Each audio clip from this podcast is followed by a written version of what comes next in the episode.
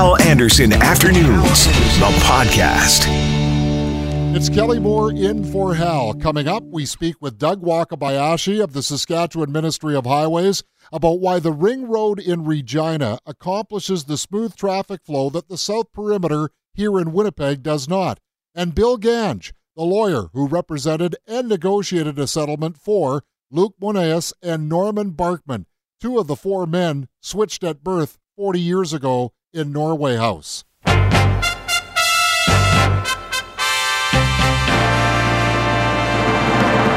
It has now been confirmed by Headingley uh, RCMP that there was a fatality. Uh, it was a 42 year old woman uh, in that uh, uh, crash at uh, Brady and the perimeter. It's been the subject of much conversation on this radio station uh, the past couple of days. And we were having our news meeting this morning, and, you know, uh, we brought up the point those of us who've traveled across Western Canada, you take Ring Road or you take Circle Drive, Ring Road through Regina, Circle Drive through Saskatoon, depending on whether you're traveling south or north. And it's it's clear sailing. Same thing when you're going through Alberta, whether it's the uh, uh, the bypass uh, through Edmonton or the bypass through Calgary, the same thing. So we thought we have to talk to somebody who knows something about those highways that can maybe explain why they were able to do that. So uh, we're now joined by Doug Wakabayashi. He is uh, with the province of Saskatchewan. He joins us from Regina this afternoon. Thank you, Doug, for doing this. No problem. So uh, first off, I guess let's uh, let's get your qualifications on this, just so that they're out there, if you would, please. Yeah, I'm the executive director of uh, communications for the Saskatchewan Ministry of Highways and Infrastructure. Okay, so you're familiar with uh, uh, how the uh, the the whole ring road project uh, proceeded. Uh, so let's talk about this, Doug. right from the start, when the ring road was first being constructed, was there conversation about whether to have lots of access to urban areas and maybe uh, uh, suburban areas that were just outside the city uh, uh for this bypass? Uh, you know, what all went into it? Well, the the uh, the ring road in Regina was built as as um, a high speed bypass around the eastern part of the city. So um, uh, you know, if you want to compare it to the situation in Winnipeg, um, it'll take you from the north part of the city to the south part, or vice versa. Uh, however, to get all the way around the city, um, especially if you're traveling east to west, um, you still have to go through um, uh, the built-up urban parts of the of the city. Uh, especially one stretch, if you're approaching from the east, say you're coming from Winnipeg, um, um, you you have to travel down Victoria Avenue, and that gets really congested, especially at, at rush hour hour. There's a, a number of at grade intersections and traffic signals, and um, uh, relatively slow speed speed limits, you know, relative to what people would be used to uh, traveling on on the Trans Canada Highway. You're talking about 50, 60 kilometers an hour in most spots. Um, one of the things we have done is because the the ring road was built um, in largely built in the 1970s, and uh, the city's seen a lot of growth um, in that amount of time. And uh, one of the areas where the city's really growing is um, the suburban, like the the bedroom communities east of the city as well. And what we were seeing over the last number of years was as those cities grew, there was an awful lot of traffic going onto the Trans Canada Highway, especially at rush hour. And um, um, similar to the situation we were talking about over the last number of years, there were a number of uh, serious collisions at the intersections on that section of the Trans Canada Highway. Um, you know, many resulting in fatalities. So one of the things we've done. Um, uh, as well as we embarked on construction of the new uh, Regina bypass, um, which will allow uh, um, you know through through traffic, especially to to circumnavigate the city. Uh, um, in, uh, with free flow of traffic and no traffic signals. Will that access be right in the vicinity of White City? Uh, it'll start east of White City, actually, closer towards Balgonie. Okay, yeah, but but still, uh, I guess the, the big comparison here, Doug, and I don't know how uh, much you had to do with Circle Drive in Sa- uh, Saskatoon, rather, but why are you able to have these high speed thoroughfares without lights and uh, and and so that people can maintain uh, a regular speed? Well, I think um, uh, you know it, it, it. gets down to uh, what level of service you're you're looking to provide uh, uh, when you design and build these things. One one of these things I can tell you, um, and it it it um, you know, was an issue back in the 70s when the planning was done for the uh, ring road in Regina, and uh, especially an issue with the new Regina bypass, is uh, identifying routes and locations for for this sort of in- infrastructure um, is a very difficult process and a very timely process. For example, um, we broke ground on the Regina by- bypass in 2015, and that was the culmination of, of planning efforts that go all the way back to the early 1990s. Um, you know, things like grade separated interchanges and service roads and things like that um, uh, conceptually sound like a great idea to everybody, but when you get down to the planning, there is a lot of impact on existing um, property and landowners and land uses and significant changes to existing traffic patterns that uh, uh, need to be planned around. Um, also, um, you know, to be frank, funding is a very significant issue, and and how you're going to um, construct this as well. For example, the Regina bypass. Um, the provincial government uh, made the decision to pursue this project as a par- private-public partnership um, to complete it in the same time frame uh, that we do with traditional procurement for construction progr- uh, projects. You know, either we would have had to construct this over 10 years or longer, or um, run the risk of squeezing out investment elsewhere in the provincial highway system. Right. So, what what was the final price tag for that, Doug? Uh, for this one, this is a little bit different because it's a P3, so it includes not just the construction, but also financing and operations, maintenance, and rehabilitation of all the infrastructure for for a period of four, of uh, 30 years. So it's uh, um, 1.8 billion. So where it is now, uh, and as you mentioned, you know, you first started talking about this in the early 90s. Well, you know, the the city had not expanded that far east at that time. So, how far more expansion to the east of the city do you anticipate the next, say, 15 to 20 years, where all of a sudden you know now now now we've got more traffic jams even further east of the access to the Regina bypass. Yeah, we, the the infrastructure is part of the Regina bypass because a fair bit of the uh, the new infrastructure is south of the city as well and west. So it, it's designed to accommodate traffic volumes that are projected out for 40 years. Okay. Yeah. So, and and have you found? I, I don't know if it's been open long enough to even make a statement, but have you found that uh, uh, there has been a decrease in those severe and sometimes fatal collisions as a result of this? Yeah, so um, we're we're completing the bypass in two phases, and the uh, uh, the first phase um, uh, was open last year, and that included uh, uh, interchanges east of the city. So the access to the bedroom communities I was talking about before.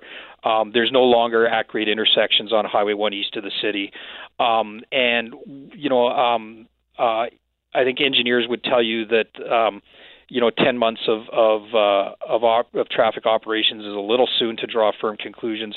But certainly, the feedback we've received from the municipal governments in that area, from area residents, and uh, also the RCMP that's responsible for um, enforcing traffic laws on on that section of highway has been very positive.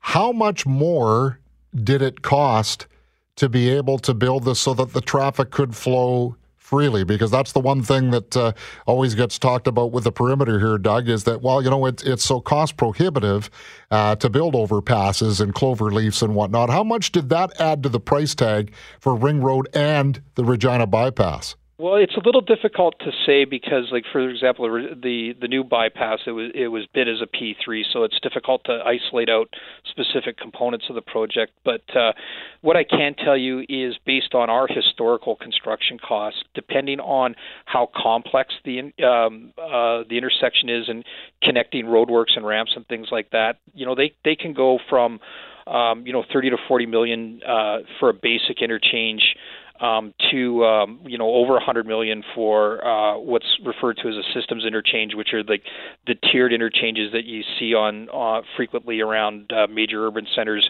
that allows highway to highway connections at, at you know 100 kilometers an hour or so. Yeah, so we're talking about a pretty healthy price tag here. Yeah, and the other thing too is. Um, uh, that adds complexity too is especially as you get closer to uh, built up urban areas and cities in particular is interchanges do have large footprints. They require lots of land. And so um, quite frequently um, you're looking at buying land that's already occupied or being used for something. And often that leads to things like expropriation. Um, the other thing too is uh, a standard rule of thumb in, in roadway design is um, you know to prevent weaving and and conflicts between traffic entering a freeway and exiting a freeway is really the minimum desirable spacing between interchanges is about five miles. Um, so uh, um, the location of where you put interchanges uh, can become quite contentious in the the planning phase. Um, the other thing too is as you limit um, access to a highway to points where there are interchanges, um, that requires a network of service roads then to connect the interchange points so you can service land in between the interchanges. Um, planning for those can be contentious as well. And, and the other thing too is is you know for example there's there is sometimes a significant impact on residences and businesses because for example in the Planning Regina uh, bypass there are some instances where people used to have direct access on Highway 1 and now they're having to backtrack you know a mile a mile and a half or sorry half a mile to a mile to to get onto Highway 1 Understood, but uh, yeah. again, you know, the the whole idea is to keep the traffic flow flowing. Yeah, yeah, yeah exactly. That's but, a, that, that's again, an inconvenience you have to live with. Yeah, in, in, the planning, you do have to be sensitive to those yeah. concerns and, and, try to mitigate the negative impacts as much as you possibly can.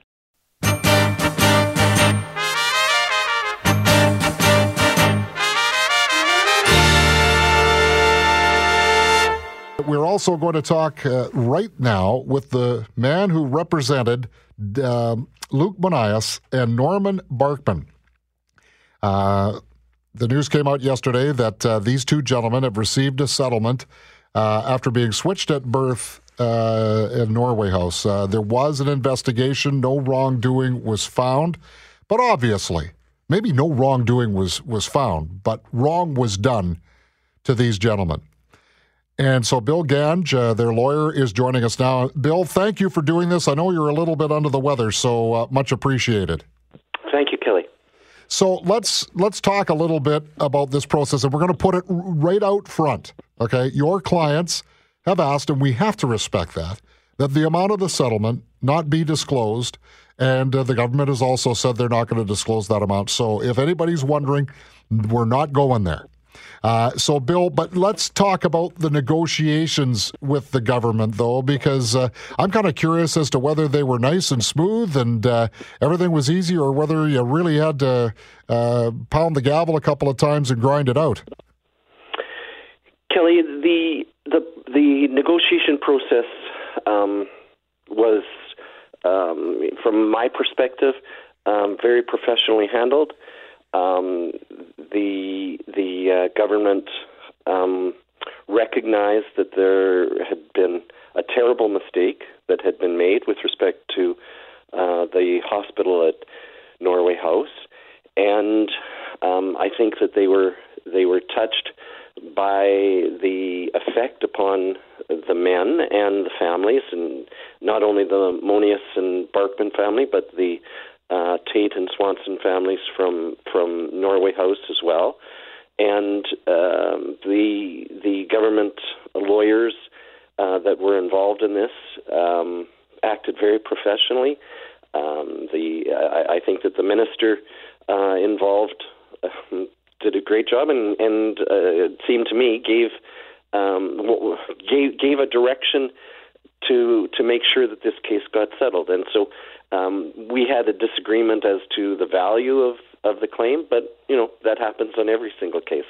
My job as as lawyer for the families um, was to attempt to maximize the monetary compensation that they would receive and the um, and the ongoing assistance um, that they would receive uh, from psychological supports and medical supports um, and the government's job was to make sure that uh, the public purse was uh, protected as well. And and I, at the end of the day, I think that the settlement was um, very uh, well appreciated by the families, and um, so I, I, I, we were quite happy with the way that that uh, the settlement went. It went it went a little bit longer than I would have wanted to, uh, but that's not an unusual process when you have to get uh, uh, instructions from as many people as I did, and when you're negotiating with uh, with with government departments. It's interesting, Bill, that you would say that because uh, you and I spoke right around this time a year ago uh, when you were just beginning the legal process, and to me, a year uh, in in these types of matters would be best to, to, to, reach a settlement after a year would be to do it in rapier like fashion to steal a, a Danny Gallivanism. uh, yes. And now, I had been acting prior to that, prior to the release of the investigation report, but we had to put together the the medical evidence of the effect upon the families. Um, um, the government um, uh, has assisted uh, greatly in terms of uh, making sure that the men and their families received uh, psychological assistance as required, and um, and and then once we had that. Uh, there wasn't. Once we had that information, the goal of all of the parties was to to attempt to to resolve the matter so that the families could move forward in their lives. So, Bill, you had mentioned that there were four gentlemen that were involved in this process initially who you were representing Luke Monias and Norman Barkman, who you were able to achieve the settlement for. David Tate Jr. and Leon Swanson uh, are now represented by uh, another lawyer. And this goes back to what, uh, late 2017, December, early January? That's correct. Okay. So in this instance, then, because these two gentlemen have not settled yet, uh, does their lawyer consult with you at all about the amount? Because this is this is a precedent-setting situation here in Canada, as far as I know. Well, it, yes. So it, it, you're right, Kelly. It is a. it's it's. There's never been a lawsuit um, based on a switched at birth in Canada. So um, that that's part of the difficulty of of attempting to resolve something like this. So you, um, what is it worth? Um, but in terms of of would uh, Mr. Tate and Mr. Swanson's uh, new lawyer uh, have an ability to talk to me? The answer is no. Um, the the settlement is is pursuant to a confidentiality agreement uh, that that um, that my clients are bound by and that I'm bound by. Right. So so therefore, then they're for want of a better term, they're they're kind of on their own in this uh, uh, because, uh, as we mentioned, you know, sometimes in these settlement cases, Bill, you can say, well, in so and so versus so and so, this amount of money was awarded, so we're going to use that as the template in going forward. But and I guess in, in essence there has been, but it's been in other countries uh, like the United States. And you were saying Russia and and I forget who else it was France, that you mentioned. France, and sure. France, yeah, yeah, yeah. There are there there have been instances. Um, of, of switched at birth situations in, in various countries um, in, in Europe and in the United States. There's several very famous ones in the United States, but they aren't really of much assistance because their judicial system is so significantly different. So um, that's that's part of the the process here is uh, that, that that made it somewhat difficult is to say, well, what would be fair in the Canadian judicial system? So, if you had to do this all over again, uh, considering the historic circumstances of this case, Bill, uh, would you take another one of these on? Oh, absolutely. Um, I mean, first of all, the, the, the four families that I represented are wonderful people. Uh, the the um, Monias family, the Barkman family, the Tate family, the Swanson family, um, wonderful people. I have visited with all of them uh, at Garden Hill First Nation and at, at Norway House um, uh, First First Nation. Uh, they so I've made um, some what I consider to be um, really wonderful friendships uh, with those people, and um, and and and I I think that they were appreciative of uh, the end result, and so um, no, I'd, I'd I, I, I I, I would hope that something like this doesn't arise again. Yes. Um, but but um, it was a very fascinating and and um, intellectually challenging case. Just before we let you go, Bill, uh, I've just received a text inquiry here, and, and I think this is a, a, a fair question to ask, and I'm pretty sure uh, you'd feel comfortable in giving the answer. But this gentleman asks if our tax dollars were involved in the settlement with these gentlemen, uh, then uh, why is it not our right as citizens to know how much they were paid? But uh, I think there there are some circumstances where, uh, and, and, this is me saying this, uh, where I, I, I, think that you have to respect the privacy of individuals. Would that be fair to say? That, that's correct, uh, Kelly. The the all of these families were affected.